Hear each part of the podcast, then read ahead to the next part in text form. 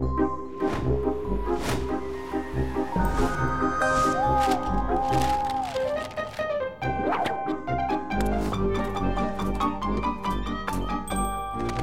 Wegscheider.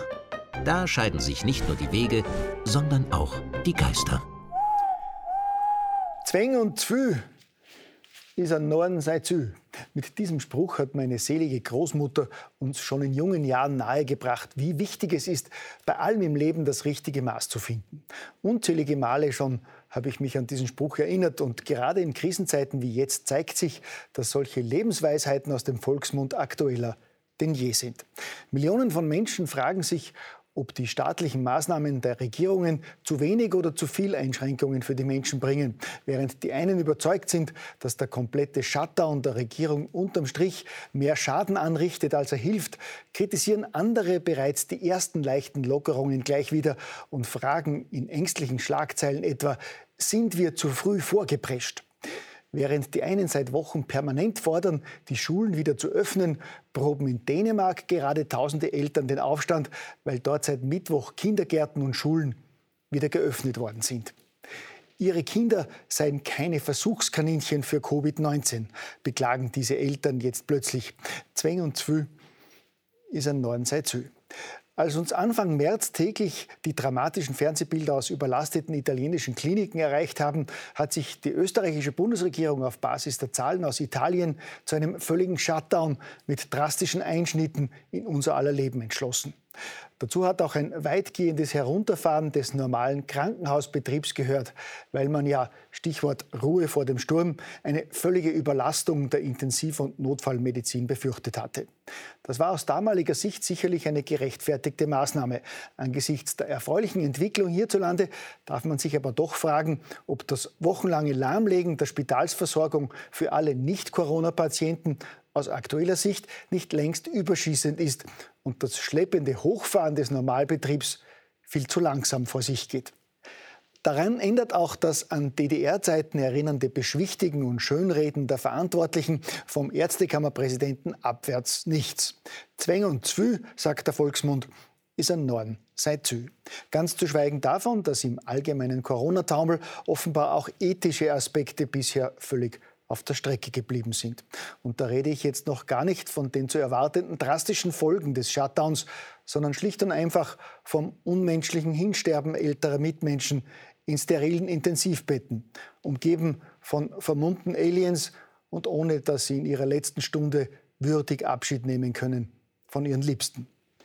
Ich frage mich seit Wochen immer wieder, ob im vorgeschobenen Motiv des rigiden Leben retten geht vor nicht gerade die Menschlichkeit und Würde des Sterbens völlig auf der Strecke geblieben ist. Und mir kommt dabei eine weitere Volksweisheit in den Sinn, wonach gut gemeint oft das Gegenteil von gut ist. Erstaunlich sind auch die meist recht aggressiv gehaltenen Zuschriften, wonach mein Hinterfragen der staatlichen Maßnahmen selbstverständlich von rein wirtschaftlichen Interessen gesteuert sei und ich sozusagen aus purer Gier die aus edlen Motiven getroffenen Einschränkungen der Regierung in Frage stellen würde. Und ich frage mich, ob es abgesehen von den üblichen ideologischen Plattitüden tatsächlich die mittlerweile völlig überbordende Corona-Panik ist, die einige Zeitgenossen zu derart verqueren Vorwürfen treibt.